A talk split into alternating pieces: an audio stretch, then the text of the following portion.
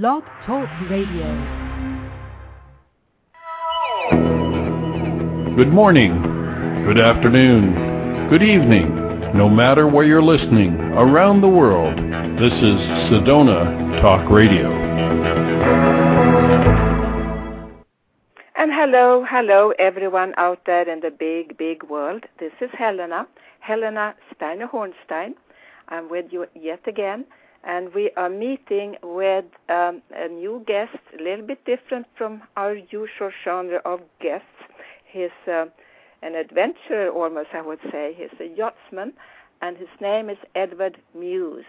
Edward, are you with me on the other side? I am. Hello, Helena. Hello, Ed.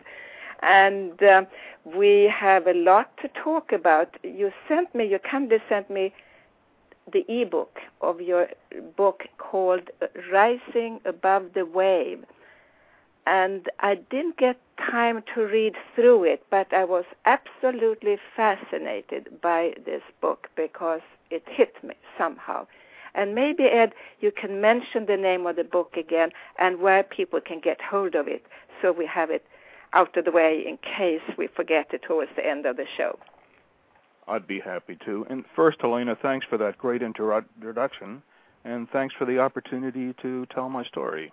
Uh, the book is Rising Above the Wave, and it's available through Amazon.com, BarnesandNoble.com, uh, and iUniverse.com, or, or listeners can call 1 800 authors. Okay, sounds good.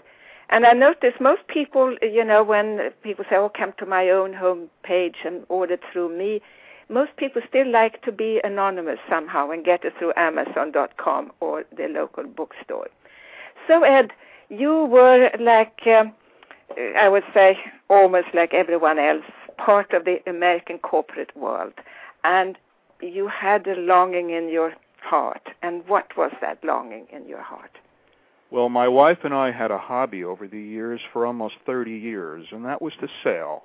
And uh, we enjoyed racing, but our long term dream was to retire early, and we planned for many years to do that. And uh, that at 55, uh, we could uh, get a larger boat and sail around the world together.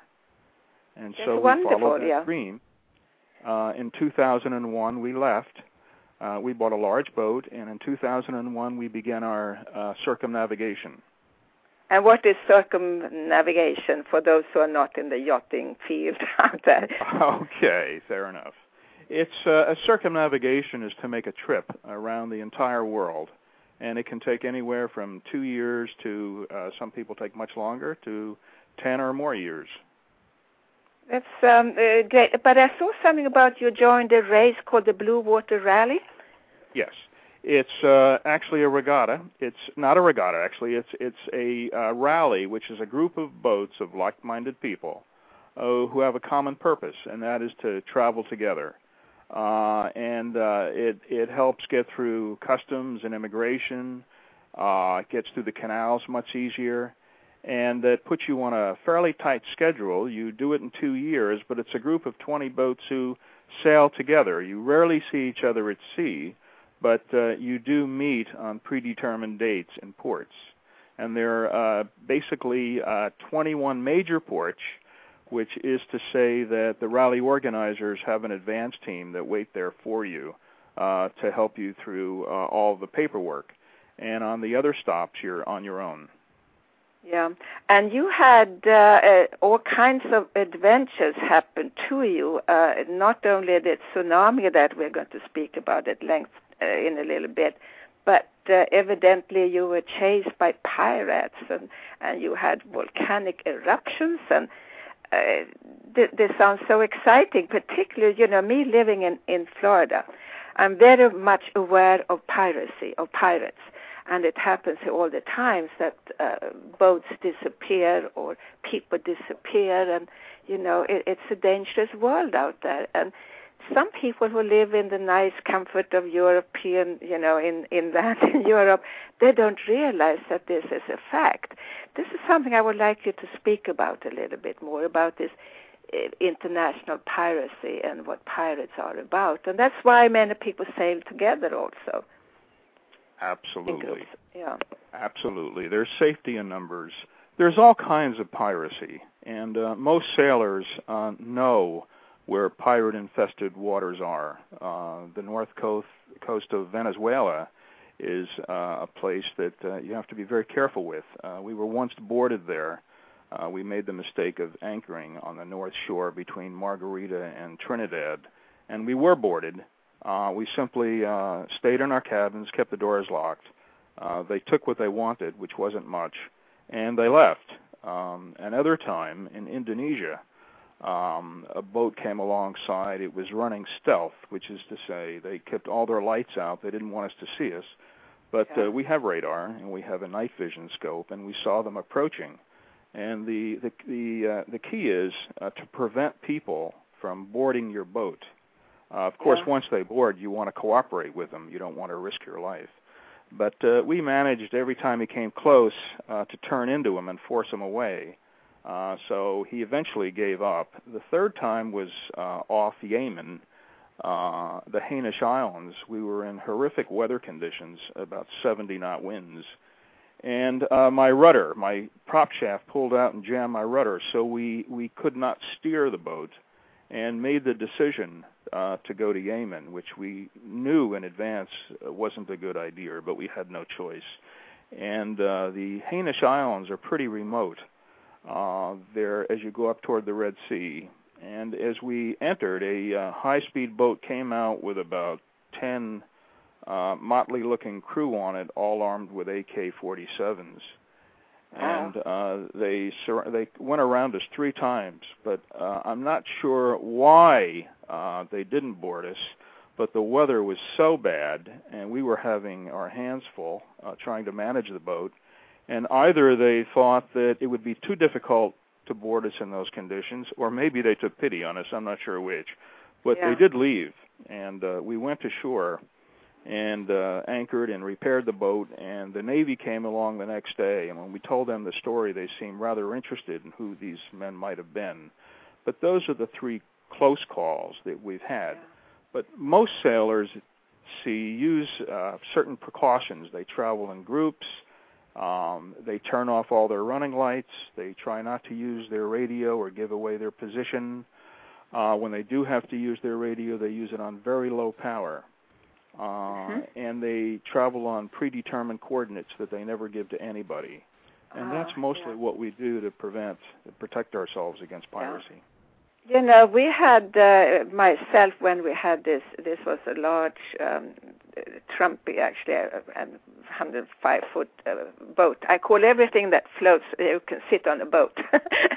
so, uh, and we were outside. We were south of Florida, and there were some shallow waters there, and we had actually dropped the anchor just to spend the night uh, out there. And suddenly, from nowhere, there was this boat coming loaded with very, uh, you know, uh, mysterious-looking men. They looked, you know, like you imagine almost pirates, not dressed like that, but they were Right. like uh, not hadn't shaved, and they, they they they almost had beards, beards, and they came up towards the boat on the side. Of course, we were so much bigger, but they said, "Oh, you know, we have broken down. We need to come aboard and signal our friends." uh, to come and help us, or can you help us? Can we come aboard? And my husband, who stood there and watched this, he immediately picked up on the situation and asked the crew to get guns and rifles and come up to the rail and just show them there with all that, uh, with all the rifles particularly. And those people who were there on the ship, they disappeared in no time at all. There was nothing wrong, uh, nothing wrong with their motors or whatever. They just wanted to get aboard. And I was pregnant at the time and was a little bit uncomfortable, I must say. Well, you obeyed the basic rules. You knew what was happening out there. Some people don't do that. No. And uh, you certainly don't ever want to let anybody on your boat at sea. If they have a problem, you can help radio for help. Um, but no one should ever come on your boat at sea. No, they shouldn't. There's no reason for it. But people are, you know, they listen and they want to be helpful because this is the old rule. Uh, and I know, having sailed in Sweden, outside of the coast of eastern Sweden with all these little rocky islands, if you break down, someone stops and helps you, and that is just a good rule at sea. But it doesn't work anymore. Especially in certain parts of the world, you have to be very careful about doing things like that. Yes. Uh, you know, if we're talking off the coast of the U.S. or Europe, I think it's fairly safe. But when you're talking about uh, parts of the South Pacific and Indonesia, especially, you have to be very, very careful about this. Uh, so, and some often it can be nothing more than a fisherman we found who's out at sea for months at a time. He's very bored, and he wants nothing more than to trade uh, his fish for a carton of cigarettes you might have. Yes. But you still have to be very careful about this. And uh, we hide a, a radio on board somewhere that if we are boarded, they'll often destroy your radio equipment, and we've got something to communicate with uh, either before they board or after they leave. Yeah. But these people have no scruples. They just uh, throw you overboard and take your your boat and move. You know, so that's why one should really be very very careful. So, but anyway, on a nicer note here, how um, uh, and I have great admiration for your wife for being so knowledgeable. Evidently, she's a very very good yachtsman and navigator. Is it also? She is. Yeah, and uh, she had she shared your dream with you that you were going to get this uh, uh, vessel, and you evidently got a very beautiful vessel, uh, a ketch, um, and uh, which is, if I understand right, a two mast. Uh, Yes. Yeah, and which is a beautiful boat. And um, I was aboard many of those racing rally, those boats from the Whitbread and Volvo ocean race boats, and they had absolutely no comfort, none at all. Not as Even- not as you know it at home. No. no. and it was just like sleeping in shifts and and uh, changing clothes more or less. But you must have made it pretty much like a nice place to be to be on your uh, boat. we make it as homey as possible, and it makes it more comfortable that way by, you know, hanging pictures of the children and grandchildren up and personal things we bring to the boat from home. But it is sparse, and uh, you can't you can't bring your house into your boat. It's not possible, or your water line begins to sink. So Yeah. you, you've got to be aware of that. But we do personalize it and make it as homey as possible, and, uh, And- it makes it good for especially my wife.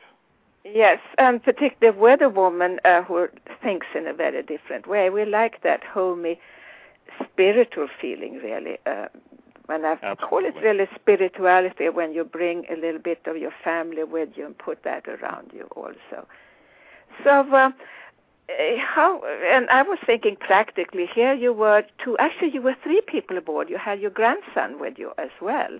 We did. Uh, we always had a third person as crew. Uh, we took on our grandson. We had professional crew, and he had to leave. And uh, we thought of our grandson because he was floundering in his life, and we thought it would be a good uh, a good experience for him, and help him. Uh, well, for lack of a better word, uh, mature and grow up.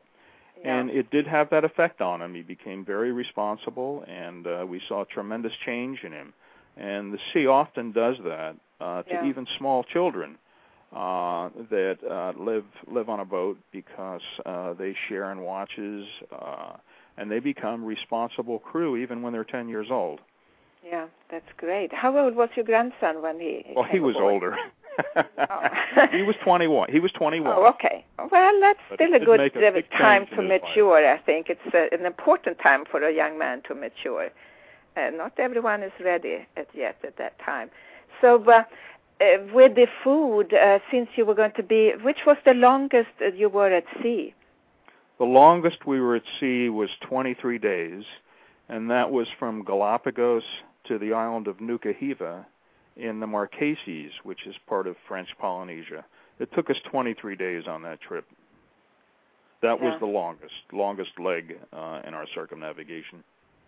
So when you eventually hit land, it was like you were still walking over waves. I mean, you have that feeling of, of both well, you tend to absolutely when you get off the boat and walk on land, you feel like you're listing to one side or the other, and you want to fall over. You lose your balance very, very quickly. Yes. But after a day or so on shore, you're fine. Did you have trouble making the food and the water last that long a time? Well, I have a water maker on board. I cheat, uh, and oh. I can make up to 40 gallons of water an hour. It runs off the diesel engine, so it's quite convenient. So we have no shortage of water at any time. Um, we do carry bottled water for emergencies. Um, um, and food, we've got a, a big freezer. Uh, we don't have a Spartan type existence. I have to admit that. I admire sailors who do that, however, but it's it's not me. And it makes it much more convenient for my wife and I to be able to take uh, frozen meat aboard and uh, dry goods in stores and keep them for extended periods of time. But I will tell you that in today's world, that's no longer really necessary. Even the, in the most remote parts of the world, you can always buy fresh meat and produce.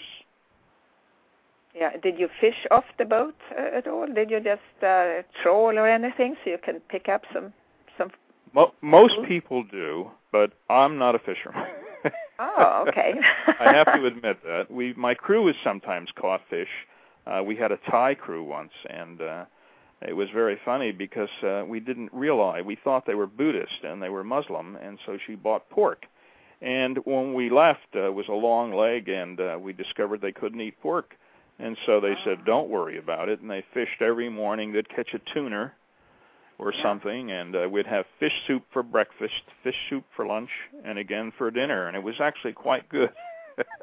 well, Thai uh, Thai food is fantastic. I think it, it is. It truly is. But they couldn't yeah. eat what my wife had bought for them, pork. yeah, and I hope you didn't mind the smell of, of pork. I'm a vegetarian myself, but I eat uh, seafood. But the smell right. of pork is still kind of from the old days when I liked pork chop. yes, absolutely. Yeah. We don't eat much meat either, but we do eat it occasionally. Yeah. So uh, here you uh, came to various places, and you ended up somewhere along the line in Thailand. We did. Yeah. Uh, we had um, I had been to Thailand many times on business over the years, and so we looked very much forward to returning to Thailand. Uh, we had a lot of friends there, and uh, we were we had we were going to be in Thailand uh, to celebrate Christmas. And the group we were with decided to pick a small, very beautiful island in off Phuket, Thailand, called Phi Don Island. And as you as you probably know, that's the um, uh, that's the thing in my book about the tsunami. It was ground zero of the tsunami, unfortunately. Yeah. Yeah. But it's uh, it was a beautiful, beautiful island, and uh, we had we were there Christmas Day and uh, had a big dinner together with the other boats. And the following morning is when the tsunami happened. And you know, um, I know so much about. Of course, I've never been to Thailand, but I have so many friends Of course, as you know, Thailand is full of Swedes, uh, full of Swedish tourists and Swedes yes. who have bought homes there. So uh, I have heard firsthand from people who were caught in the tsunami, or I have firsthand friends who were never found after the tsunami. So I think just about every person in Sweden has someone uh, knew someone directly or indirectly who was involved in the tsunami. So it sits very closely to my heart. And of course, still now, when I fly into the airport of Stockholm, there is always a big jumbo jet from Thailand sitting there, uh, unloading or loading people to fly off to Thailand. So there you were, uh, and you were walking with your wife. You had your boat docked somewhere. Uh, also uh, at shore there somewhere on the island? Yes. My my boat was uh, anchored uh, just offshore, and uh, okay. my grandson uh, we decided to leave aboard on not Wakem because he had been out the night before and quite late. So my wife and I went to shore that morning to have breakfast on the island. Um, and most of the people on the island were actually uh, Swedish or Norwegians. Uh, they were from all over the world, but most Yeah. were Swedes and Norwegians. Yeah. And it's a, a, a mega uh, vacation resort, and it was unfortunately fully crowded. There were six hotels. And after breakfast, my wife and I walked back to the shore, and strangely, we discovered uh, that there was about 20 feet of water had dropped and I've never seen anything like that in my life. I've seen tides, but not water like that suddenly disappear. and uh, we had never heard of the word tsunami, or certainly didn't know the telltale signs of one. And so uh, we began our our dinghy, our inflatable, was now on the beach, no longer in the water, and we began dragging it toward the water when we saw what looked like a thin white foam line on the horizon. Oh. And uh, we knew something was wrong. We didn't know what it was, but uh, after watching it, it seemed to be moving toward us incredibly fast. Tsunamis can move up to easily 300 miles an hour, so wow. uh, it was coming on us pretty quickly. And uh, I said to Helen, "Forget the forget the inflatable. We're going to hold hands and run back toward the beach and to the island for safety." yeah. And we got about halfway there, and I looked over my shoulder and saw that it was coming too fast and it was too big to outrun it. So I said to my wife, "We're not going to outrun it. Let's just stand here and bear hug, and we'll wait for it. wow. And uh, whatever you do, don't let go of me." I knew if we were separated, I'd never see her again. Yeah. So I just focused on bear hugging her, and as the wave came, I remember digging, leaning into the wave and digging my foolishly digging my feet into the sand, as though I could resist it. And uh, when it the wave hit us, uh, I guess it was 30 feet high, but uh, you have to realize that in a tsunami, it's the whole ocean moving, not just the wave. Yeah. I was Um, just wondering how high that wave uh, was. The wave was about 30 feet, but but the problem is behind the the whole ocean moves from the surface to the floor. So it's not just a wave. After the wave hits you, the whole ocean is rushing over you, and it holds you on the bottom. There's there's no swimming in a tsunami. It's about Ah. holding your breath. And Yeah. uh, it, it swept us, uh, and we hit palm trees, um, fortunately. And um, my wife was in shock at that point. She was just staring blankly out at the horizon. But I, I held her and I said, uh, "We've made it. It's okay." And about 20 seconds later, I heard what sounded like a freight train, and that was the big wave. And as I turned, it hit us, and that took out everything. Um, it took out the trees we were pinned against, and held us on the bottom and took us underwater uh, from the north from the north shore to the south shore, which is to say, um, it took us across the island. Uh, we were running out of air and managed to surface once, and then when I surfaced with Helen, I realized that we were now really in trouble because we had actually crossed the island and were going out to sea, but it forced me on the bottom again. Yeah. And you were hanging on. You were holding each other still. I mean, you were still in this Yeah. bear hug. Yeah, she was she was unconscious at that point. Um, but I yes, I cannot believe you were not crushed by the waves. You know, I know. Well, I see people. Everybody get- else was. We were very Yeah. probably one of the few people that survived, um, and we were very fortunate. I don't know how or why we survived, uh, but we did. And uh, when we got the second time, when I I couldn't break the surface, there was uh, six hotels had um, broken up, and everything was floating on, the top of the water. Uh, Yeah. modular bathrooms, um, mattresses, suitcases, and you couldn't break through the surface. So uh, I thought we had had it at that point. I just about ready to give up when my hand grabbed something solid. It happened to be a uh, propeller shaft on a Thai canoe, which was probably the only one left that hadn't been turned over. And I used it to break through the surface of the water. Uh, Helen was still unconscious. Uh, and the man, there was a man in the canoe, uh, Thai man. Uh, he was in shock because he had just lost his family. And uh, I did manage to get him to help my wife into the canoe. Um, Had he been floating all along ever since the tsunami came in or the waves came in? he had in? been fishing on that side of the island, and uh, they were probably uh, well over a hundred Thai canoes, and only a couple survived. The others all turned over, and people drowned. Mhm. Most Yeah. people were swept out to sea. They never knew it hit them. Yeah. Um, and uh, when we broke through the water, that's when we realized uh, how bad it really was. When I look back at the island, it was the island had hundreds of shops, had boardwalks, had ferries, had hotels, uh, everything, and it was all gone. It was just uh, just sand um, and debris. Um, so when I got into the canoe, it was uh, probably the worst part of it. Uh, there was an upside down steel fishing boat uh, coming down on us pretty quickly. It was drifting toward us, and we were caught in debris. There was almost unable to move the canoe, but there were people around screaming for help. They were just sort of holding on. Yeah. And it was about to come down on us, and uh, I said to the pilot, "We have to leave. If we don't leave, we're going to be crushed in seconds." And we left, and uh, that was probably the hardest part, um, leaving those people. yeah. And uh, we saw on the horizon a, uh, a very large wooden boat coming toward us, um, and it happened to be, uh, strangely enough, with a Swedish flag. and uh, oh, when really? we got, Swedish I flag. got, yeah, I got the uh, the fisherman in the Thai canoe. I, um, we managed to get out of that debris and, and just away, away from the fishing vessel in time yeah. or we would have been crushed by it. And we, I got him to take us out toward that boat. And when we got there, the Swedish captain says, um, "Your boat is, you know, my boat is your boat. What do you want to do?" And I said, "Well, if my wife's going to survive, we've got to get her to a hospital, which was three hours away." But he fortunately had oxygen on board, and we were able to keep my wife breathing with oxygen.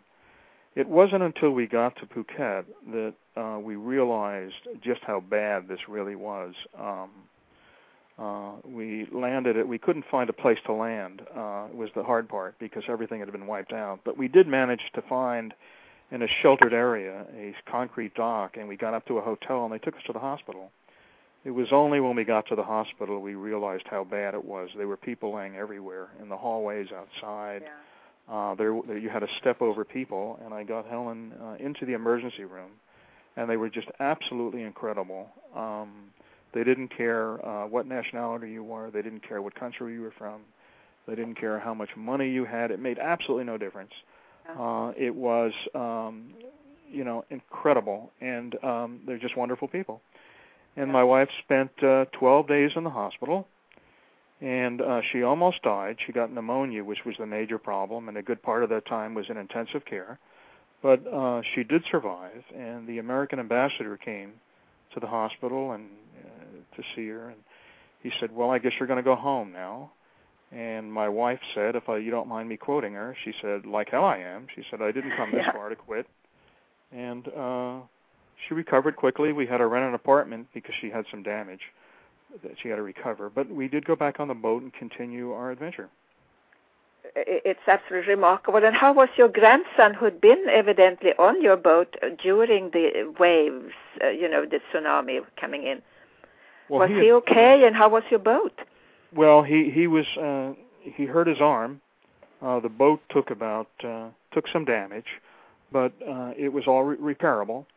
And uh, but psychologically, he was affected. Uh, he was really a good sailor, and um, we were hoping he would go get his license and become a professional sailor. But uh, it frightened him, and uh, he did leave. He said he never wanted to go on a boat again, and we tried to convince him this would never happen in a thousand years, but he had made up his mind this was not for him, Yeah. and so he left, which was unfortunate, but it was his decision to make. So Well, it still must have changed his life uh, and given some kind of value to his life, though, uh, to did. have gone through this experience. It definitely did. We talked. We visited Mike a couple of years later. Uh, he lives in Georgia, and we visited him there. And uh, Mike told us that it had changed his life, and he had gotten a, a good job. Uh, he had become a supervisor, uh, Mhm. and these were things he wouldn't have done before he had gone to sea. So Yeah. uh, we felt it was worth it, and we were very pleased with how far he had come. Yeah. How, um, uh, you know, did this change? How did the tsunami change your life? Uh, and uh, how did it change your your look, the way you looked at death, life and death on the whole? Well, that's a that's a good question. Um, I guess there are two few answers to that. Um, as far as death goes, um, I there was an experience I'll never forget. I think when I was trapped underwater, I I, I remember saying to myself, "It's over. There's no point in fighting this." And I wonder how long it takes to die. I remember asking myself that question. Yeah. And and when that happened, I think an incredible feeling of peace came over me that I never had before. I- It was just an indescribable feeling that I never had before or after. And I've I've heard somebody else tell me that that yeah, and that I can uh, also uh, say that myself when I've been close to death or I just knew I was going to die. You have this overwhelming feeling of peace, of calm. yes. yes. You cannot describe that. Yeah. No, you can't describe it. No, you cannot and describe. I, I think that's my feeling. And it certainly, you know, I guess I used to look at death as something uh, you don't want to think about. And now, after that experience, I think I view it slightly differently. Certainly, I don't want to rush out and die tomorrow, but but uh, I don't view it. I don't view it with the same fear that I would have before. It doesn't seem to frighten me anymore. It seems like a a peaceful thing. Yeah, it's part of life in a way, and uh, I have the philosophy myself that uh, life is a continuation, and uh, that uh, death, in a way, is part of life uh, in the same way as birth is. Yes, Uh, and, um, absolutely. and the other part of your go ahead. yeah, no, no. That's uh, I, I want to hear what you say, and then I'm going to come up with my question. Okay. All right. You, you, the other part of your question, I think, was how did it change my life? And it certainly changed my life in many ways. Um, I don't want to go into the detail of this, but I think I no longer see myself as the same person. But more importantly, uh, I think I no longer take each day for granted. Um, I try to live each day to the fullest.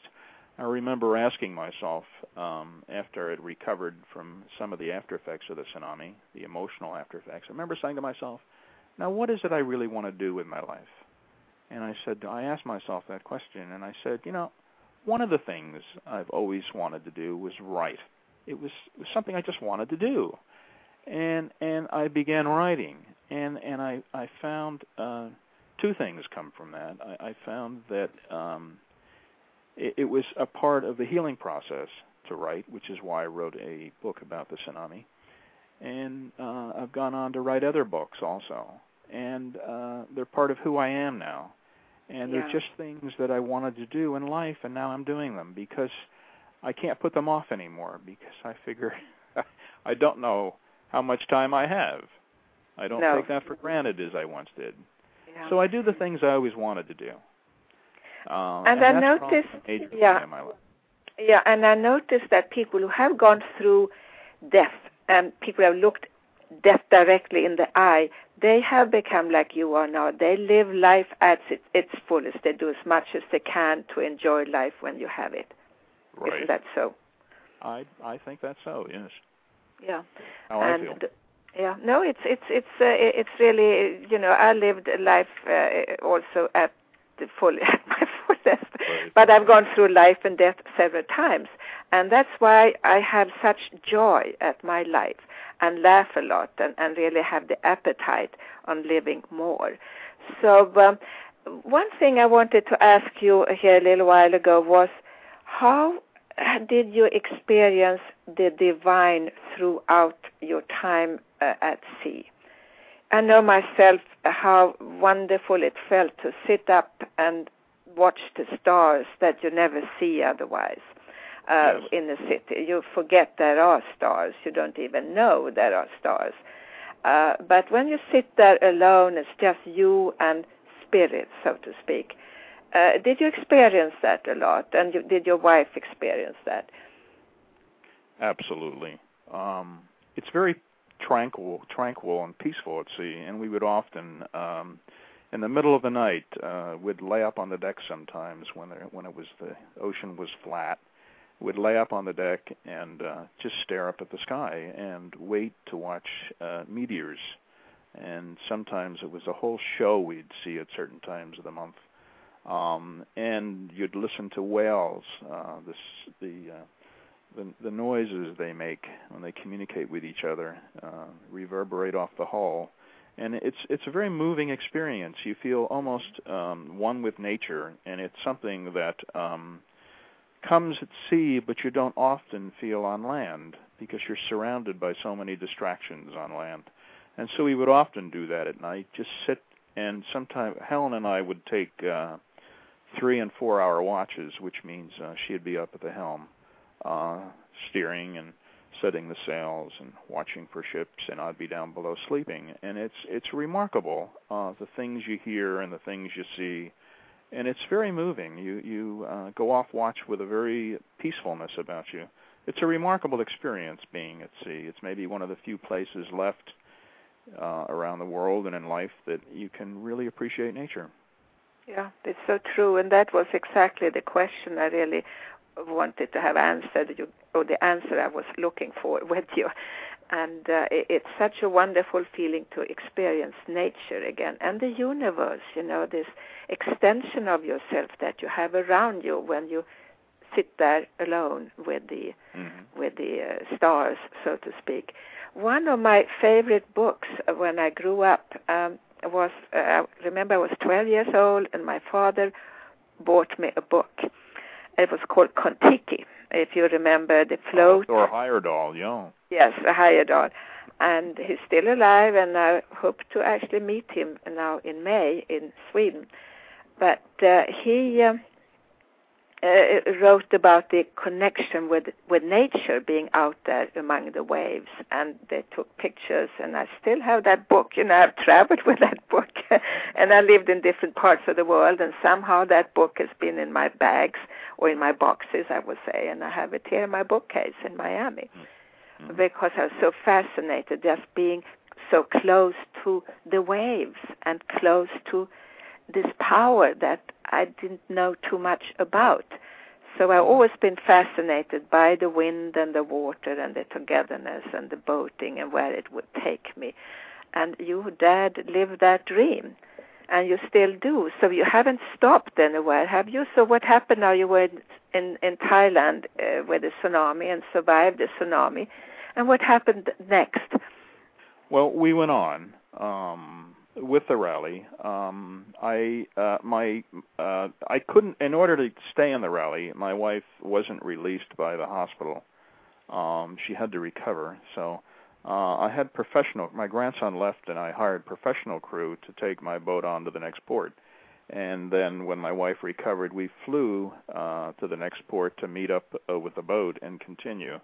And I kept that crew on through Egypt uh, and then my wife and I sailed alone. And when we got to the Mediterranean, uh, we went to Turkey and um, uh, absolutely fell in love with Turkey. Uh, it's a remarkable country, not only for an- its antiquities, but yeah. uh, few people know much about Turkey. But it's it's one of the places, and it was the birth of Christianity.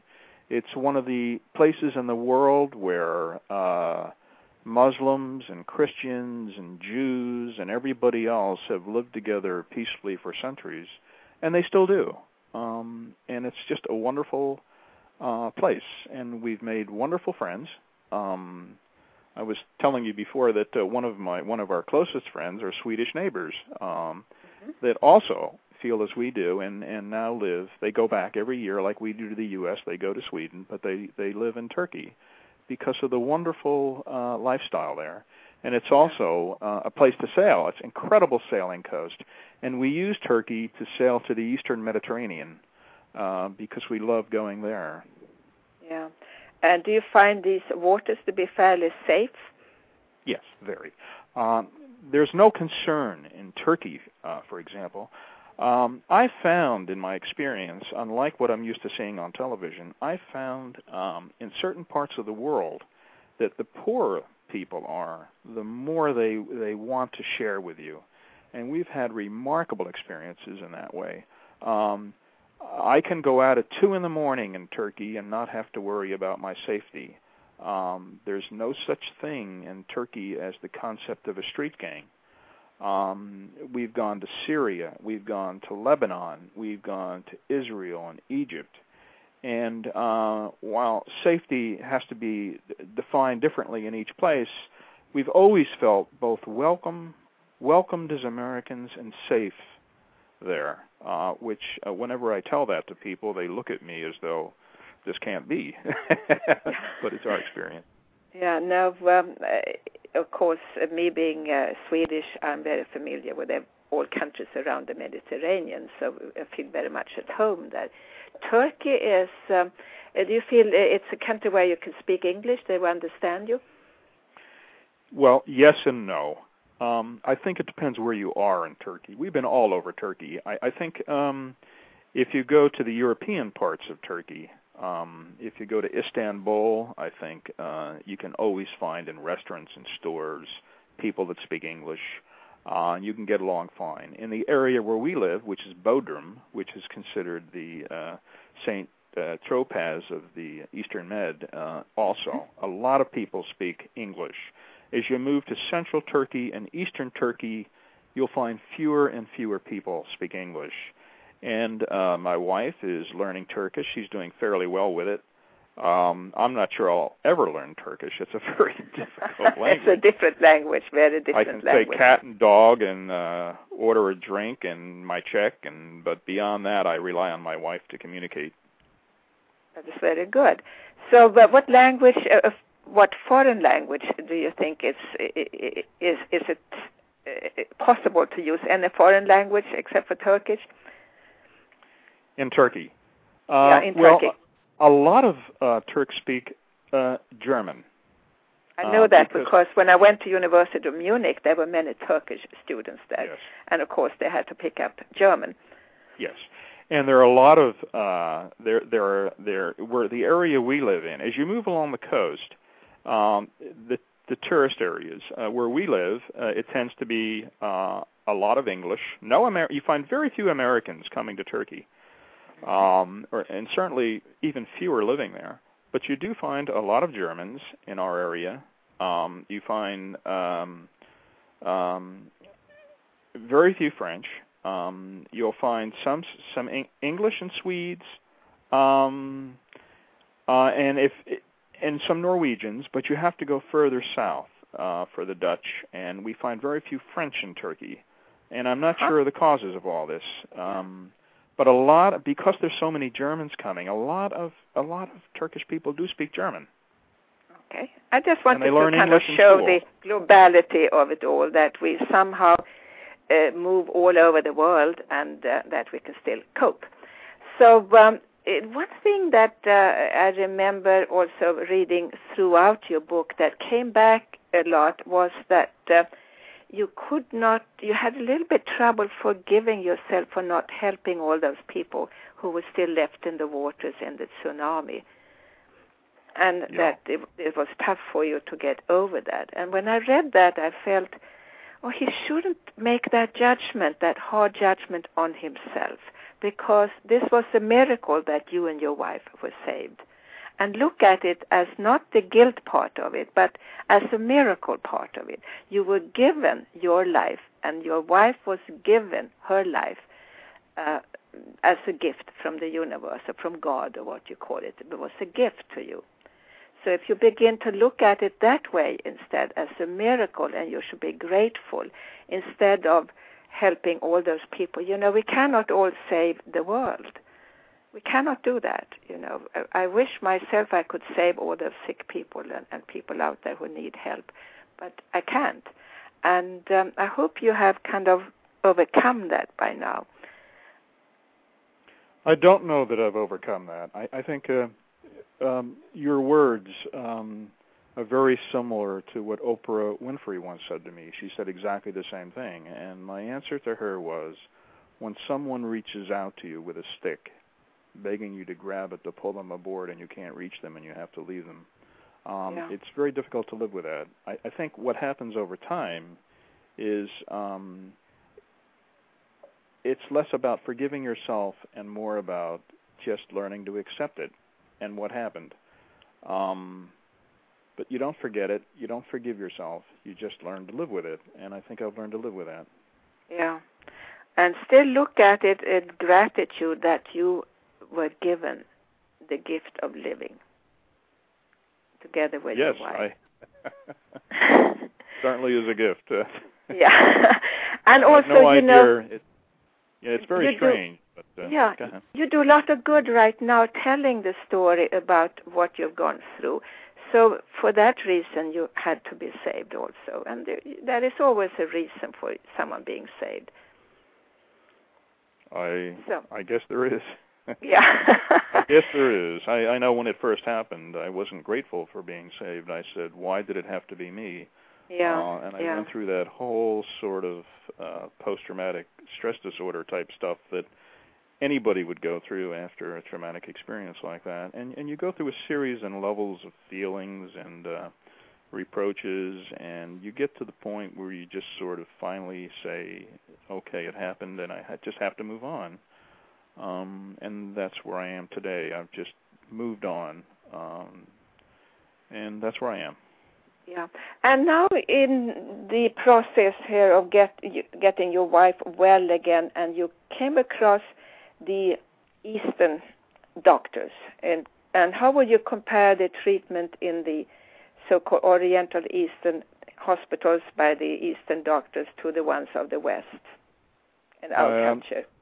It's very interesting that you ask me that because um, a group of doctors had invited me to a, a meeting to discuss that very subject, and, and uh, in South Africa once. And what I told them was that I found um, in the East, um, you know, from Thailand to China and uh, India, what I found is that doctors um, treat not only the body, um, they're they're very conscious of the need to treat not just the body but the mind and the soul. And if my experiences with doctors there is the first thing they hand you is their private cell phone number and say they know understand the emotion, they understand what you're feeling, you're worried, and they say if you have any questions or I can help you, call me. And and I think that's an important point because I find I'm not going to say I don't find that in the West, but I find much less of it. It isn't part of the Western culture. It's yeah. sort of like um, we'll treat your body, but you take care of your soul and your mind and your heart, and and we'll treat your body. And it, it, it they try to be imp- almost impersonal about it. Yeah. And when you separate those things, I think it's hard to heal a person. Hard to heal a person.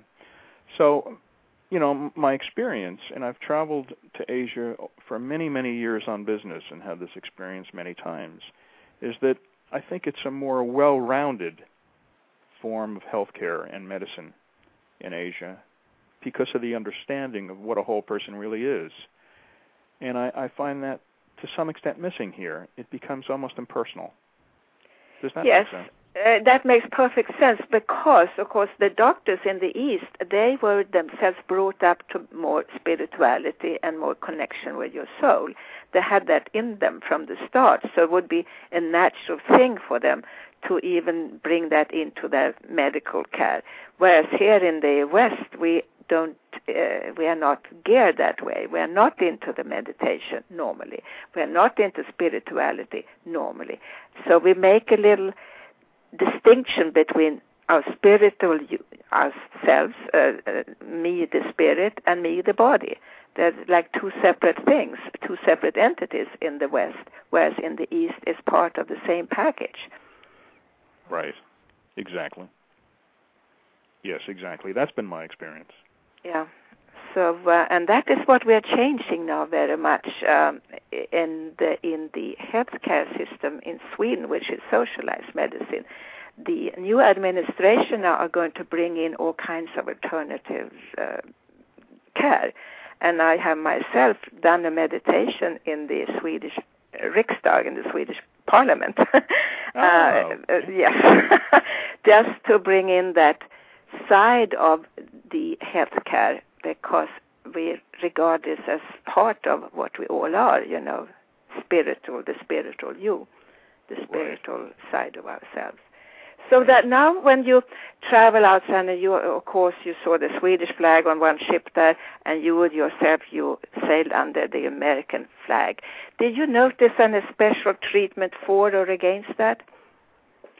Uh, no, I didn't, to be honest. But I expected to find that. I expected to experience uh, anti-American sentiment, but I didn't. Um, and I actually wrote a book about that experience. Ah. Because what I did discover around the world, uh, even including the Mideast, is that people tend to give you the benefit of the doubt.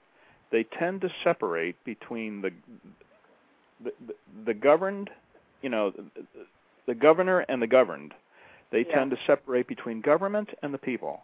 And they'll ask you, for example, very interesting. Uh, people would, uh, when people would ask me, "Where are you from?" I'd say, "Oh, America." There'd certainly be a certain silence, you know. If I were in the Mideast, I'd want to know all about America. But especially with Europeans, I found a real silence. And uh, after um, our new president, Obama, won, people would say to me, "Where are you from?" And instead of saying America, I'd say Obama, and they'd say, "Oh!" They were all excited. You see? Yeah. Makes a big, big difference. Now, it, it America went through a very tough time there for a while with the past administration, how people looked at it, because yes. there was definitely a separation in philosophy uh, between America and the rest of the world at the time. There was a disconnect, I think. Yeah. With the rest of the world, and, and yeah. that is healing, I think. Now. And you know, basically, Americans have always been loved in the world. Always. I mean, with certain things that, you know, you don't like about certain people and so on. But me being European, it was always nice with an American, and we, we would discover Americans anywhere, you know, wherever you went, even if you went hiking in the mountains of Sweden, you would come across an American, a nice, round, jolly American. Is that right? And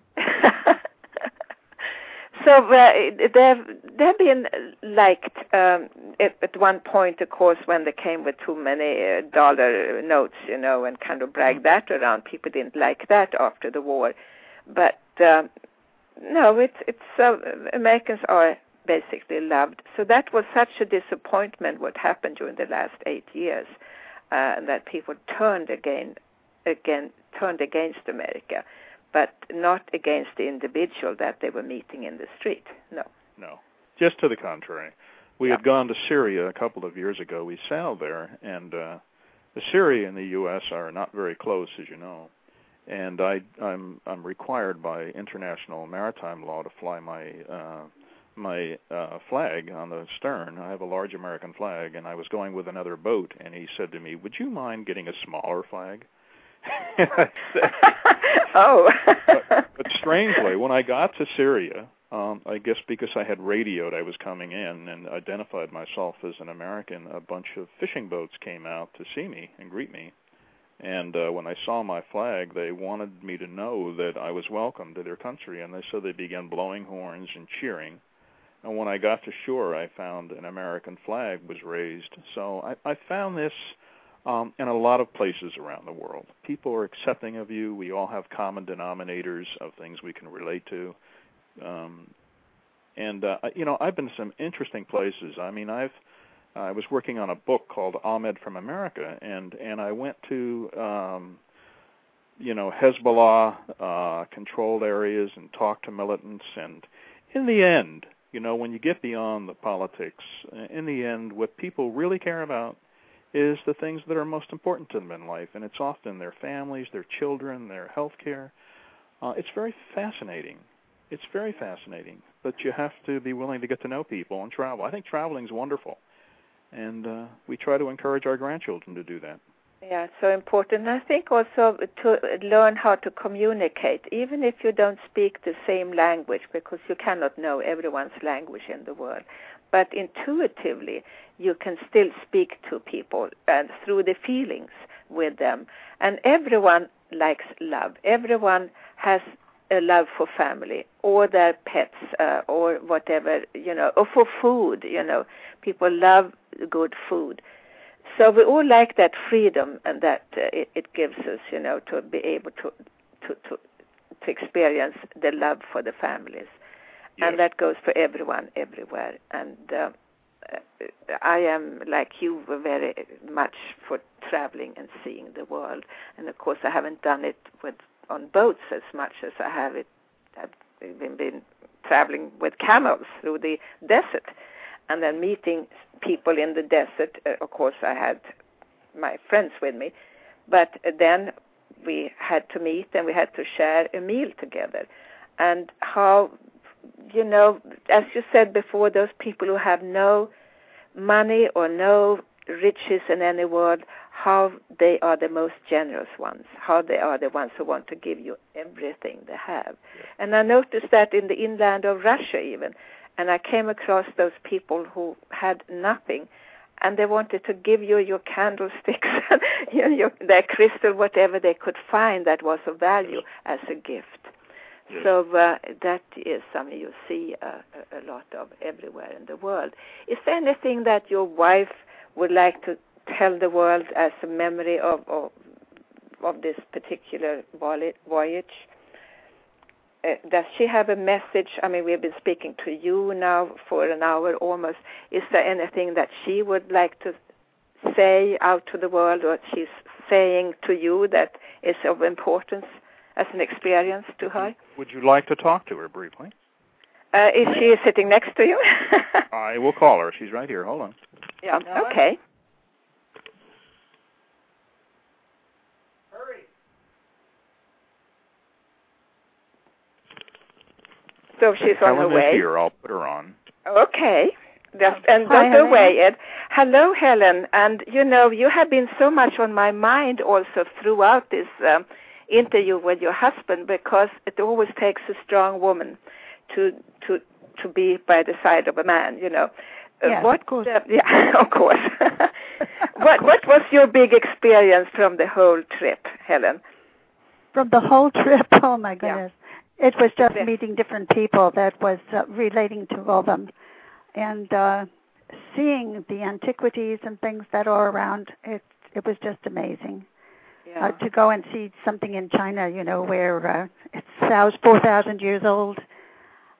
And uh, then I was allowed, to, I, I inter- well, I got intimate with a few of the women, and uh, Yeah. they speak, you know, right away. They'll let you in. And I, when we were in, uh, I think it was uh, Lebanon, we were, I went into the shower room to take a shower, and uh, it was um, it was just amazing. I, I spoke to this woman just for a few moments, and she was saying how glad she was that I had come, you know, all the way from America to see the country, and and how they were worried about the war getting worse and everything. yeah. And uh, as we went to say goodbye, you know, I put my hand out to, to shake her hand, and we just clung to one another. We just took one another in our arms, and uh, it was just such a feeling of oneness with another woman. It was marvelous. You know, this is so wonderful to hear that from you because this is exactly in the world uh, that I have noticed as a woman, and when I speak to the women, what oneness we experience, and it's that Oh yes, energy that we have between us, not of power, of course. With the male energy, but you see more of the control. You have to have control of the situation, whereas the Right. women just let go and, and let their heart speak. Right. But I feel your husband is a very heart-centered person. I really do. more. Yes. So yeah, I wish you a very wonderful trip back to Turkey in a few days. Yes, I can't um, wait. And uh, I suppose you will have wonderful Mediterranean weather where you're going to be. Mhm. Yes, it'll be wonderful. But the best part will be I'll be back with my friends there. Yes, and that's great. So thank you very much, Helen, uh, for coming on for just a few minutes. But it was very valuable what you had to say, particular from the standpoint of a woman. Yes, and yes. that uh, you know this oneness that we all have together and that is actually part of my work to bring out the feminine energy in the world Oh, wonderful. yes. yeah so maybe i can have a final word with your husband and thank you again helen and have a good trip Okay, thank you, my dear. Thank Just one moment now. thank you Hi, Helena. yes there we go so once more ed just let us know where we can find your book and how people can read more about you and your websites and uh, and uh, the names of your books Okay. We have uh, Uh-huh. one minute and a half. Okay. The books are available through barnesandnoble.com, amazon.com, iuniverse.com. They can call 1-800-authors. Uh, I do have uh, a few websites. Uh, Edward Muesch, M-U-E-S-C-H dot com, and also edmuesch, books dot com. Um, the books, uh, I've written four books. I'm working on my fifth. They're Rising Above the Wave, about the tsunami, Personal Best, Chasing the Wind Above and Below the Equator, which is about our circumnavigation, Ahmed from America, my travels in the Mideast and meeting people, and finally, my first novel called The Land of Men. It's about the island of Nuku Hiva and the Marquesas. And that's it. fascinating. That's fantastic. I thank you very much. Ed Muesch, and this is Helena Steiner Hornsteyn speaking to you through our wondrous world in Miami. And I wish you all a very wonderful week. I will be back next week with you again with a new fascinating guest. Thank you, Ed, so very much. Thank you, Helen, very much. And have a wonderful day, all of you. Again, Helena from www.speakingtoyourheart.com. Thank you. Bye bye.